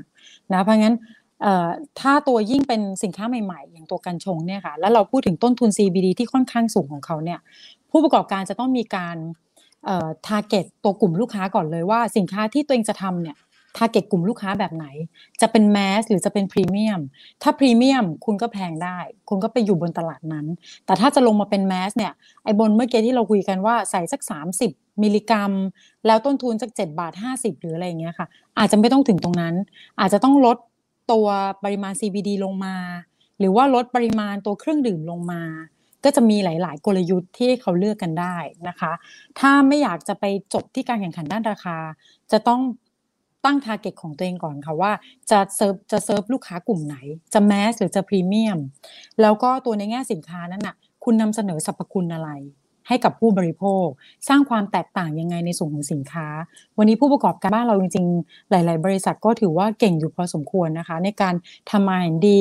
ทำนวัตกรรมอะไรขึ้นมา เพื่อที่จะดึงให้สินค้าตัวเองเนี่ยแตกต่างจากคนอื่นนะคะ เพราะไม่งั้นถ้าทุกคนออกมาสินค้าเหมือนๆกันอะยังไงก็ต้องไปแข่งกันที่ราคาค่ะ แล้วก็ก็ต้องไปกินต้องไปสควีตตัวมาจิ้นตัวเอง ซึ่งสุดท้ายเราจะอยู่ไม่ได้ ถ้าเป็นแบบนั้น อย่างตลาดชาเขียวแต่ก่อนเนี่ยโอ้โหดุเดือดกันมากอืมเยอะเข้ามาากกันหลายเจ้าใช่จนมาถึงณตอนเนี้ยเหลืออยู่สองสามเจ้าค่ะ ที่เป็นผู้นำอยู่ค่ะอืมอืมครับอืมโอเคนะฮะเดี๋ยวขอสลับมาดูคุณแม็กซ์นะครับคุณแม็กซ์บอกว่าผลิตภัณฑ์กัญชงเนี่ยมันขายได้เฉพาะในประเทศหรือเปล่า การส่งออกมันติดเรื่องกฎหมายหรือเปล่าครับ ค่ะ วันนี้กฎหมายเนี่ยส่งออกโอเพนเลยนะคะ เป็นการเสรีเลย แต่จะมีบทเฉพาะการให้เฉพาะเรื่องของการนำเข้า วันนี้เอ่อทางภาครัฐยังปกป้องในเรื่องของการนำเข้าค่ะ 5 ปีแรก ให้นำเข้าได้แค่อย่างเดียวคือเมล็ดพันธุ์ เพื่อเอาเข้ามาปลูก เพื่อเอาเข้ามาปรับปรุงสายพันธุ์นะคะ แต่อย่างอื่นเนี่ยยังไม่ให้นำเข้า ก็เป็นการปกป้องตัวอุตสาหกรรมกัญชงก่อนค่ะ ให้สามารถเกิดขึ้นได้ของในประเทศไทย ทีนี้ในฝั่งส่งออกเนี่ยทางภาครัฐก็ไม่ได้ห้ามค่ะ สามารถส่งออกได้เลย เพียงแต่ว่าปัญหาก็คือว่าจะส่งออกไปไหน ต้องไปประเทศที่เขาปลดล็อกแล้วเหมือนกัน ถ้าไปส่งออกไปประเทศอื่น ๆ ที่ยังไม่ได้ปลดล็อกอันเนี้ย ทางปลายทางเขาก็ไม่รับอยู่แล้วอะค่ะอ๋อก็อาจจะต้องได้เฉพาะแค่ประเทศที่ปลดล็อกแล้วเท่านั้น ประเทศไทยนี่ถือว่าเป็นประเทศแรกในอาเซียนนะคะ ที่ปลดล็อกในแง่ของกัญชงกัญชาแบบเสรี ประเทศเพื่อนบ้านรอบๆเรานี่ยังไม่มีใครอนุญาตค่ะ เพราะฉะนันจะส่งไป CLMV เนี่ยคงยังไม่ได้ อาจจะต้องไปจีนก่อนไปเกาหลีใต้ก่อน หรือว่าจะไปยุโรปไปอเมริกาเลย ล่าสุดอย่าง XO เขาทำซอสกัญชงค่ะ เป็นซอสที่ใส่กัญชง แต่ใส่ในส่วนของใบผสมลงไป อันนี้ส่งออกไปแล้วนะคะ ส่งออกไปประมาณสักหนึ่งถึงสองตู้ค่ะ ก็ส่งออกไปที่ยุโรปก็ต้องไป Work ทไหมวีครัปบที่เขาโอเพนแต่เพิ่งไปสักสองตู้เลยยังไม่รู้ว่าอืมตลาดจะสักเซสมากน้อยแค่ไหนค่ะ เดี๋ยวคงต้องรอดูในแง่ของ repeat order อีกทีหนึ่งครับเอ๊แต่เมื่อกี้พี่ต่ายบอกว่าตอนนี้โอเคเรายังปกป้องตลาดอยู่ก็คือเรายังไม่สามารถที่จะหมายถึงต่างประเทศไม่สามารถที่จะมาทำตลาดในบ้านเรา อันนี้หมายถึงปลายน้ำใช่ไหมฮะหมดเลยค่ะ ตั้งแต่ต้นน้ำไปยันปลายน้ำอืมอ่าโอเคยกเว้นเมล็ดนะครับ แต่ทีนี้ถ้าสมมติเราเชื่อมจากเชื่อมจากผู้ประกอบการในต่างประเทศที่เราดูหุ้นต่างประเทศเนี่ยที่มันยังขาดทุน โอเคเล็กคอร์ดที่เราเห็นก็ประมาณ 3-4 ปีนะนั่นหมายความว่า 5 ปีที่เรากำลังปกป้องอยู่เนี่ยมันมันมากพอที่เราจะทำกำไร แล้วรอให้การแข่งขัน สมมุติว่าพ้น5ปีแล้วสามารถเนี่ยต่างประเทศเขาเข้ามาเนี่ยมันมันสามารถทำกำไรได้ก่อนที่เขาจะเข้ามาไหมฮะ หรือสุดท้ายโอ้โหเราก็ต้องไปแข่งกับไอ้ต่างประเทศที่มันน่าจะดูเดือดน่าจะเป็นกระดูกเบอร์ใหญ่มากกว่าผู้ประกอบการชาวไทยซะด้วยซ้ำนะฮะใจแต่ยังคิดว่าเราทำได้นะคะ คิดว่าเราสามารถมีกำไรได้ภายใน 5 ปีแรก เพราะว่าอะไรเพราะว่าเมืองนอกที่ยังขาดทุนนะแต่ว่าส่วนหนึ่งมาจากต้นน้ำด้วยค่ะ okay. แล้วก็การปลูกของเมืองนอกส่วนใหญ่อะคือกัญชงกับกัญชาเนี่ยเขาเป็นพืชที่ต้องการแดด วันหนึ่งต้องการแดดสัก 12 ชั่วโมง แต่เมืองนอกเนี่ยแดดน้อยมากค่ะ เพราะนั้นเขาต้องปลูกด้วยการถ้าไม่ greenhouse ก็ indoor กันไปเลย กลางแจ้งมีบ้างแต่น้อยมาก พอจะ greenhouse หรือว่าจะ indoor มันจะใช้เงินลงทุนตรงนั้นเนี่ยค่อนข้างสูง ใช่ แล้วก็ต้องไปดูปลายน้ำอีกทีนึงว่าเออ demand supply สรุปว่าเป็นยังไง แต่สุดท้ายราคา CBD ก็ปรับลงนะคะ ก็เลยยังไม่ได้ perform กันจนถึงณปัจจุบัน แต่ของบ้านเราเนี่ยค่ะ สภาพอากาศเนี่ยจริง ๆ เอื้อต่อการปลูกอยู่แล้ว เป็นแบบร้อนชื้นกัญชงกัญชาเนี่ยชอบสภาพอากาศแบบนี้ แล้วบ้านเราก็เก่งเรื่องเกษตรกรรม แต่เชื่อว่าเกษตรกรบ้านเราอะเก่ง แล้วก็เดี๋ยวจะสามารถปรับปรุงสายพันธุ์อะไรกันมาได้ แต่ที่ผ่านมาเรายังไม่มีเพราะว่ากฎหมายยังไม่ได้ปลดล็อก แต่เรามีสายพันธุ์อย่างเดียวก็คือพันธุ์ที่ให้เส้นใหญ่ แล้วก็มีพันธุ์ที่เป็นเมล็ดพันธุ์รับรองแล้วอยู่ 4 สายพันธุ์นะคะ อันนี้สามารถปลูกกันได้ ชาวไทยภูเขาอะไรเงี้ยเขาก็ปลูกกันเองอยู่แล้วค่ะ ปลูกแบบตามวิถีชาวบ้าน แล้วก็ปลูกมาใช้ในแง่ของเส้นใย ถ้าเดี๋ยวเรานำเข้าเมล็ดที่ให้ตัวเฮมซีดออยได้ ที่ให้ CBD ได้ความสามารถของคนไทยค่ะ แต่เชื่อว่าจะสามารถปรับปรุงพันธุ์ แล้วก็หาพันธุ์ของตัวเองได้ แล้วก็สามารถที่จะขยายพันธุ์แล้วก็ปลูกกันเองให้มันมีสเกลที่ใหญ่ขึ้นได้ สุดท้ายเราจะมีต้นทุนที่ถูกกว่าเมืองนอกค่ะ แล้วก็ถ้าปลายน้ำภาครัฐเข้ามาดูแลจัดการควบคุมดีๆ ตั้งแต่ต้นน้ำไปจนถึงปลายน้ำเนี่ยค่ะ แต่เชื่อว่า 5 ปีนี้น่าจะเห็นการทำกำไรได้ แล้วก็เดี๋ยวเรามาว่ากันว่าถ้าครบ 5 ปีแล้ว จะมีการปลดล็อกไหมให้นำเข้าส่วนอื่นๆ ของการชงได้อย่างเสรีเนี่ยเดี๋ยวต้องมาตามดูกัน แต่ถ้าเปิดให้นำเข้าเข้ามาได้เนี่ยค่ะ ก็จะแข่งขันรุนแรงมากขึ้น พวกราคาวัตถุดิบที่เราพูดกันแพงๆเนี่ย ก็จะแพงไม่ได้แล้วค่ะ มันก็คงจะต้องปรับลงตามกลไกตลาดค่ะ อืมอืมครับ การที่อย่างเมื่อกี้ที่ที่พี่ต่ายอธิบายตอนแรกนะครับ ว่ากัญชงเนี่ยตอนนี้มันเท่าไหร่ฮะสองแสนแล้วครับสองแสนบาทต่อกิโลค่ะ ต่อกิโลนะครับราคาเนี่ยมันมันขึ้นอยู่กับปัจจัยอะไรนะครับ demand supply หรือยังไงฮะจริงๆ ราคาตรงนี้เป็นราคาที่เมืองนอกเขาเคยเป็นแบบนี้กันมาก่อน ณช่วงที่ supply ยังน้อยๆ เป็นช่วงที่ปลดล็อกใหม่ๆอะค่ะ ราคาเนี่ยเป็นราคาอ้างอิงมาจากเมืองนอก ราคาบ้านเราก็ใกล้เคียงกัน จริง ๆ คุณผู้ชมมาสามารถจะดูเว็บไซต์ได้นะคะ search เข้าไปเลยเนี่ยจะมีบางบางผู้ประกอบการมีการนำเข้าพวก CBD พวก hemp seed oil เนี่ยเอาเข้ามาขายอยู่ในเมืองไทยมีคือมีให้เห็นบ้าง แล้วก็ราคาอ้างอิงเมืองนอกค่ะ ช่วงแรกๆเนี่ยก็จะราคาประมาณนี้นะคะ แต่เดี๋ยวรอดูของจริงว่าต้นทุนออกมาแล้วเป็นยังไง คือตอนนี้เดี๋ยวว่า ตลาดเนี่ยคือในแง่ของ supply chain มีราคาราคาสารสกัดเป็นราคาอ้างอิงนะคะ แล้วก็เดี๋ยวจะทำต้นทุนจะปลูกจะอะไรเนี่ยให้ให้สอดคล้องกับในแง่ของราคาปลายน้ำทุกคนนะคะแต่ว่าอยากผลักดันให้ให้ปลายน้ำมันเกิดได้อยู่แล้ว ถ้าปลายน้ำโตได้เกิดได้เนี่ยต้นน้ำก็จะอยู่รอดได้ ถ้าปลายน้ำมันมาไม่ได้เนี่ย แต่ว่าต้นน้ำก็จะเหนื่อย แล้วก็เกษตรกรที่สุดท้ายแล้วจะเป็นเกษตรกรนะคะ ที่จะเป็นคนที่ปลูกในส่วนของต้นน้ำก็อาจจะอยู่ไม่ได้ แล้วก็ภาครัฐก็อยากจะผลักดันให้เป็นพืชเศรษฐกิจตัวใหม่ของไทยอะค่ะ เพราะนั้นต้องทำให้ทั้ง supply chain เนี่ยอยู่รอดได้ค่ะ อืมครับครับขอบคุณมากนะครับ คุณสมบูรณ์นะครับ บอกว่าชอบคุณต่าย รู้ลึกรู้จริงอธิบายชัดเจน เป็นระบบที่เข้าใจง่ายมากเลยนะครับทำให้ follow ตามได้นะครับ โอเค แล้วก็มีบางท่านบอกว่าตัว paper ในดาวน์โหลดได้จากที่ไหนครับ จากคุณ Fresh นะได้เลยค่ะจากเว็บไซต์ของ Finance c y l u s เลยค่ะ เข้าไปในเว็บไซต์แล้วก็จะมีปุ่มที่เป็นบทวิเคราะห์ค่ะ แล้วก็กดเข้าไปคลิกดูดูในแง่ของ Special Report ค่ะ ก็จะเจอครับครับผมโอเคนะครับเข้าไปได้นะโอเค คุณกฤษดานะครับบอกว่าถ้าปลายน้ำรายได้มันพุ่งเนี่ยนะครับ กลางน้ำจะไม่ยิ่งมากกว่าปลายน้ำหรือครับนั้นเราก็ไปเล่นกลางน้ำต่อได้เลยใช่ไหมครับ จริง ๆ ใช่เลยค่ะ ถ้าปลายน้ำเกิด กลางน้ำก็จะมาด้วย แล้วก็เดี๋ยวเราก็ต้องมาดูกลางน้ำว่า ผู้ประกอบการจะวิ่งเข้ามากันมากน้อยขนาดไหนนะคะ แต่ว่าช่วงคนแรกๆเนี่ยที่ที่ได้ license ที่ทำก่อนเนี่ยเอ่อก็จะได้ benefit จากตรงนี้ก่อน ถ้าเกิดว่าปลายน้ำ success ได้นะคะ แล้วก็อย่างที่บอกว่าต้องดูกันอีกทีว่าการแข่งขันสุดท้ายจะเป็นยังไง เพราะจริงๆนะ เอาเอาจริง ๆ คือกลางน้ำเนี่ยไม่คือเอ่อไม่ไม่ได้ยากขนาดนั้นค่ะ ในแง่ของการสกัด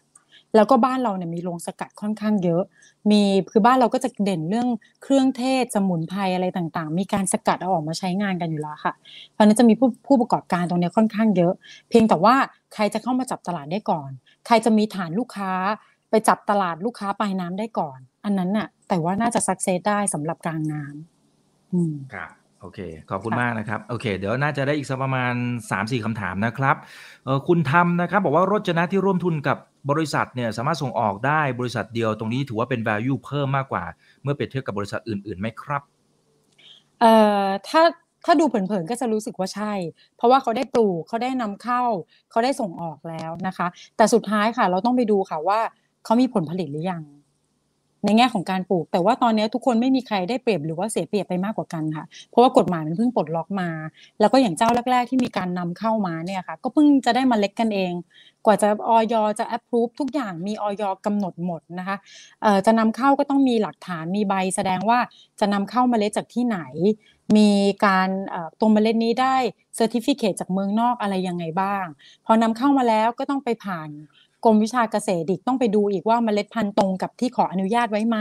แล้วถึงจะมาปลูกได้นะคะ เพราะนั้นใครได้ไลเส้นก่อนหลังเนี่ยอาจจะไม่ได้เปรียบเสียเปรียบกันมากเท่าไหร่สุดท้ายต้องดูว่าใครได้ผลผลิตก่อน ถ้าเกิดว่าได้ผลผลิตออกมาก่อนทำผลิตภัณฑ์ได้ก่อน ส่งออกได้ก่อนค่ะ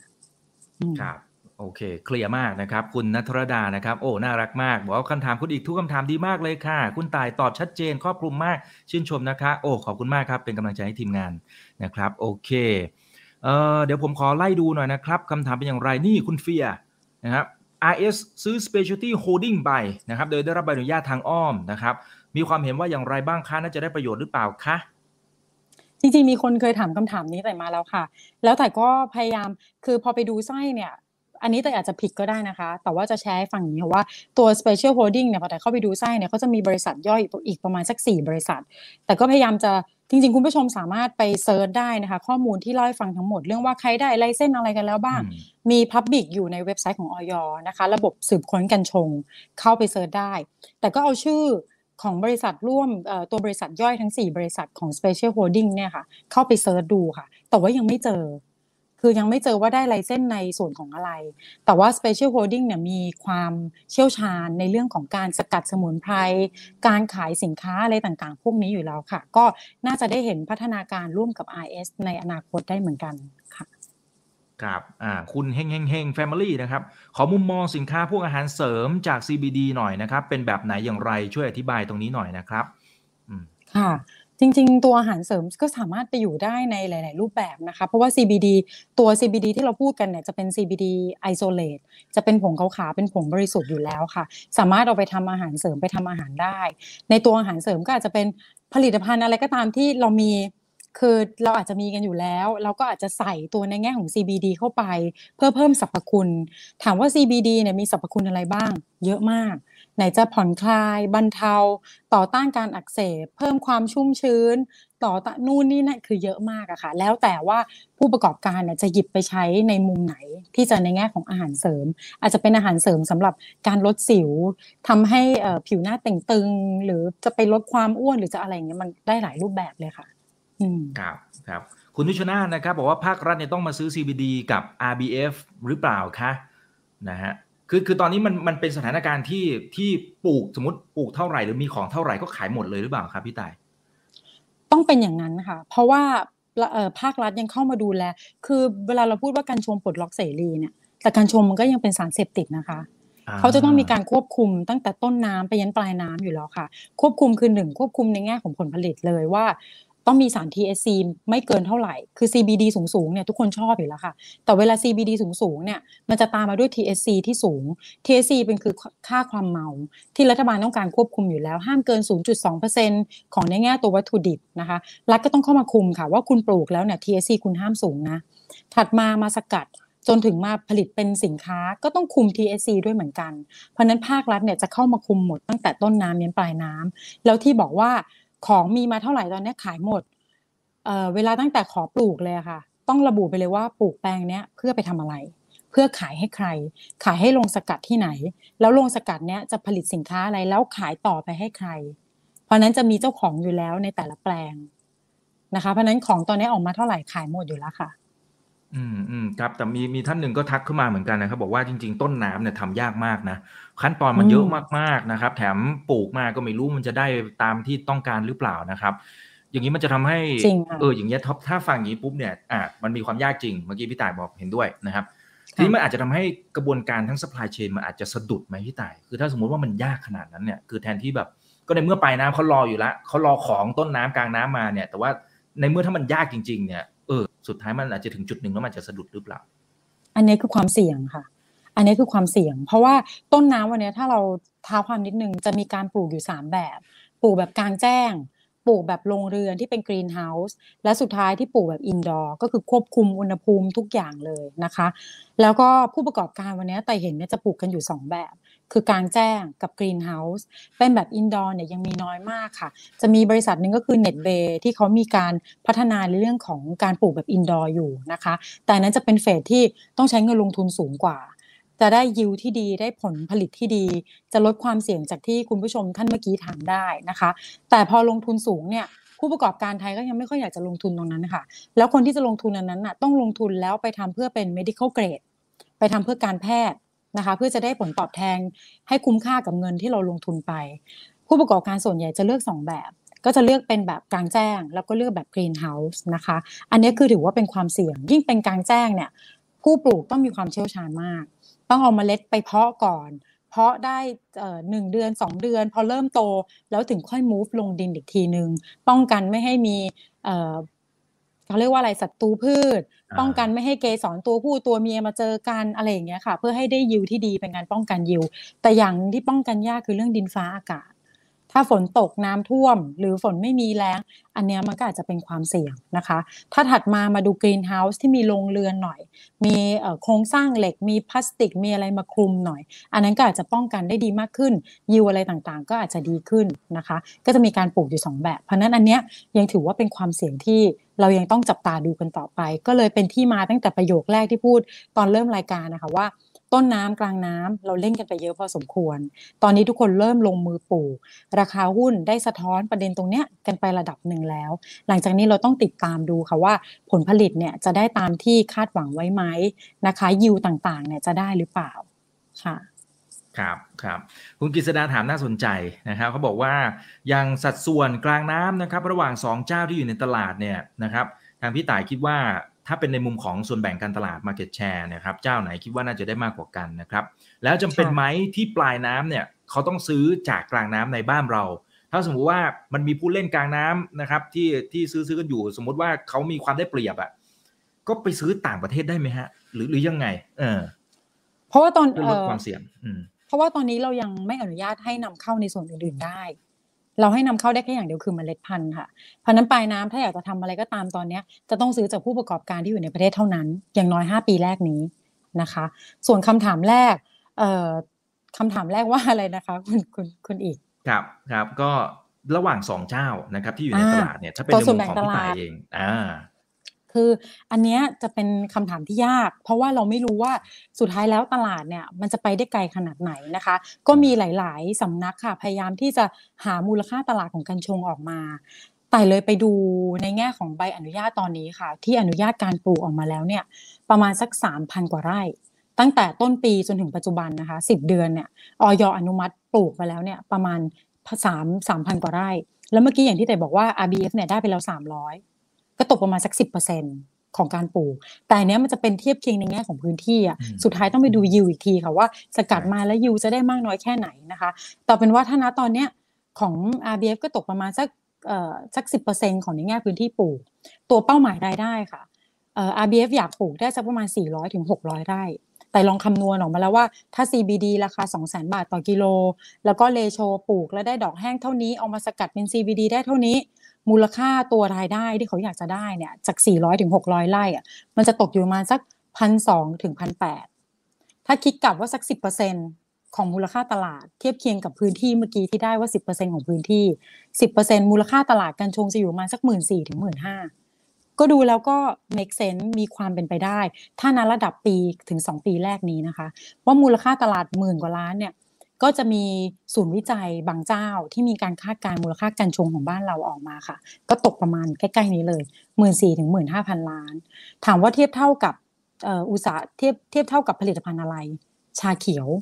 ถ้าชาเขียวตอนนี้ประมาณสักหมื่นหกค่ะ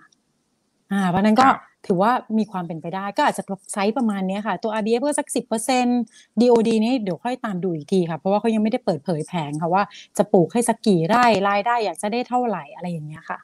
อืมอืมอืมเอ๊ะแต่พอฟังดูแล้วเนี่ยมันมันมีโอกาสไหมครับ โดยเฉพาะสินค้าปลายน้ำที่ที่มันจะไปกินตลาดเดิมของเขาอะ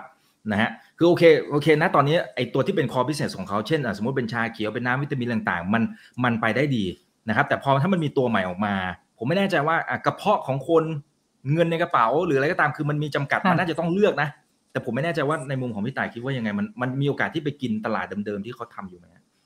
ต้องบอกว่ามีโอกาสค่ะ เพราะว่าเงินคนเรามีอยู่อย่างจำกัด และผู้บริโภคก็คงไม่ได้ว่า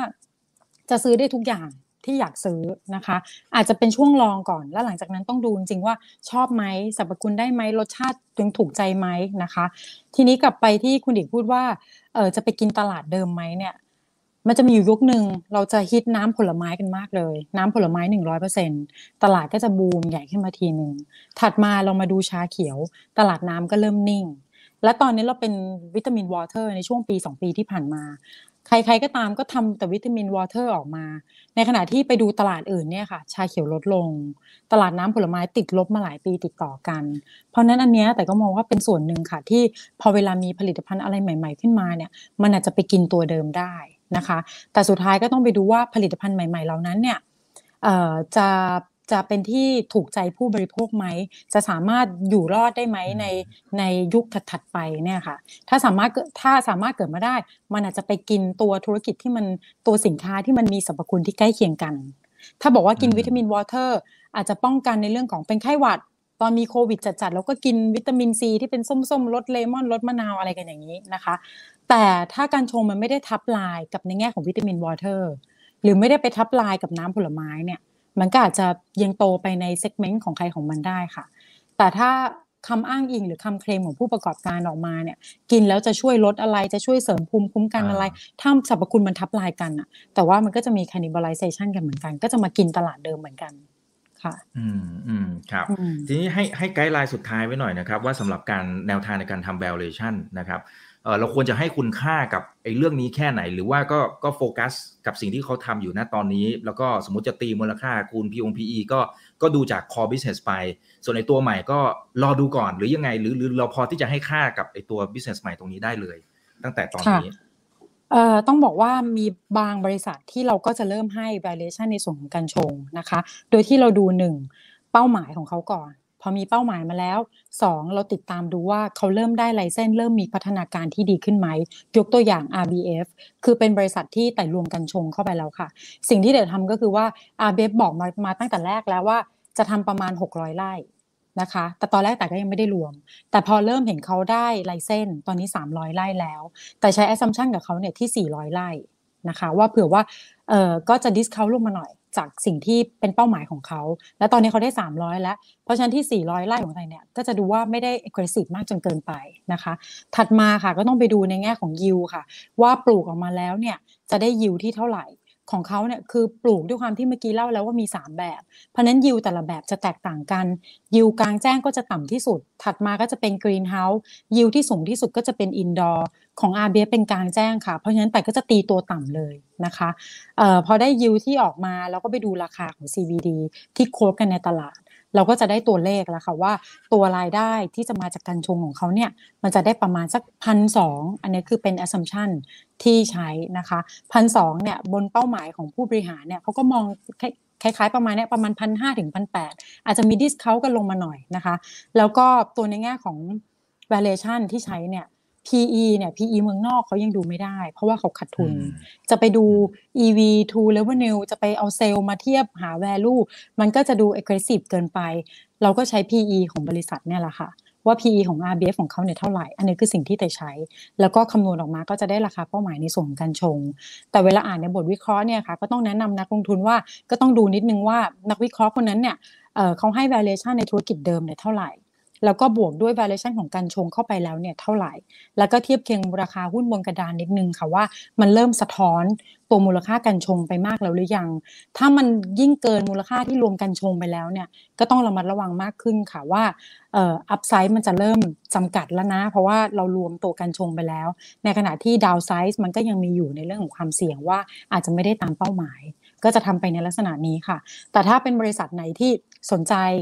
ได้ได้ partner แต่ตัวเองยังไม่ได้มี license ตัวเองยังไม่ได้มีอะไร แต่บอกออกมาแล้วว่าเออเราสนใจทำแบบนี้ อันนั้นอาจจะยังยากนิดนึงในแง่ของการตี valuation หรือว่าใส่ในแง่ของตัวประมาณการกำไรเข้าไปค่ะ ครับครับโอเคนะฮะ ครบถ้วนนะครับในในทุกมุมมองนะครับ แล้วตอนนี้เราคุยกันเผลอแป๊บเดียวนี่ชั่วโมง 10 นาทีแล้วนะครับพี่ต่ายสนุกมากนะครับ ได้ความรู้กันนะครับ หลาย ๆ ท่านก็คุณลูกชิ้นนะครับบอกว่าเป็นแฟนคลับพี่ต่ายนะครับพูดดีมากๆค่ะโอเคนะครับขอบคุณทุกท่านที่ติดตามชมกันด้วยนะครับ ฝากทิ้งท้ายหน่อยดีไหมครับพี่ต่ายนะครับได้ค่ะ ถ้าทิ้งท้ายก็ขออนุญาตฝากรายการนะคะของ f i n a n c e s i l a Security นะคะ ก็พบกันได้ทุกเช้าค่ะ แล้วก็ไหนจะเจอตายเจอพี่นิกเจอพี่ปุ๋ยนะคะ ก็เจอกันได้ทุกเช้าตั้งแต่8โมงครึ่ง เป็นต้นไปจนถึงประมาณสัก9โมงครึ่งค่ะ เข้าไปใน Facebook นะคะ พิมพ์ f i n a n c e s i l a Security ค่ะครับแล้วเดี๋ยวถ้ายังไงก็ไป Follow นะครับ ไปกดได้นะครับ แล้วก็รอติดตาม แล้วก็สำหรับทางอ่าทางรายการของเราเนี่ยครับ ถ้าสมมติมีประเด็นอะไรที่มันเกี่ยวข้องนะครับ กับทั้งกลุ่มนี้แล้วก็กลุ่มอื่นๆที่พี่ต่าย cover อยู่เนี่ยนะครับ ก็เดี๋ยวเรียนเชิญเข้ามาร่วมพูดคุยให้ข้อมูลกับพวกเรานะครับ เนี่ย คุณอัครรัตน์ค่ะก็บอกข้อมูลคุณดีมากนะครับ คุณต่ายดีมากๆเลยนะครับ แล้วก็ยังมีหลายคนบอกว่าโอ้เนี่ยหุ้นไทยก็ยังมีดีอยู่เหมือนกันนะ โอเคเอาละครับ วันนี้ขอบคุณมากครับพี่ต่ายครับไว้เดี๋ยวคุยกันใหม่นะครับครับดูแลสุขภาพด้วยครับ ทุกท่านด้วยนะครับเช่นกันค่ะสวัสดีแล้วเดี๋ยวค่ะครั้งหน้าจะเป็นเรื่องไหนเดี๋ยวรอติดตามชมกันด้วยครับ นี่คือถามทันทีโดยช่องถามอีกกับอีกกับผมอีกบรรพศทุกเรื่องที่นักทุนต้องรู้ครับ วันนี้ สวัสดีครับ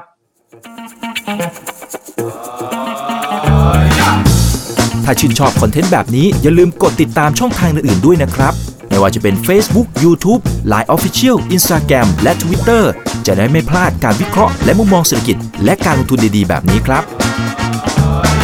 อย่าลืมนะครับว่าเริ่มต้นวันนี้ดีที่สุด ขอให้ทุกท่านโชคดี และมีอิสรภาพในการใช้ชีวิต ผม อีกบรรพฒนาเพิ่มสุขครับ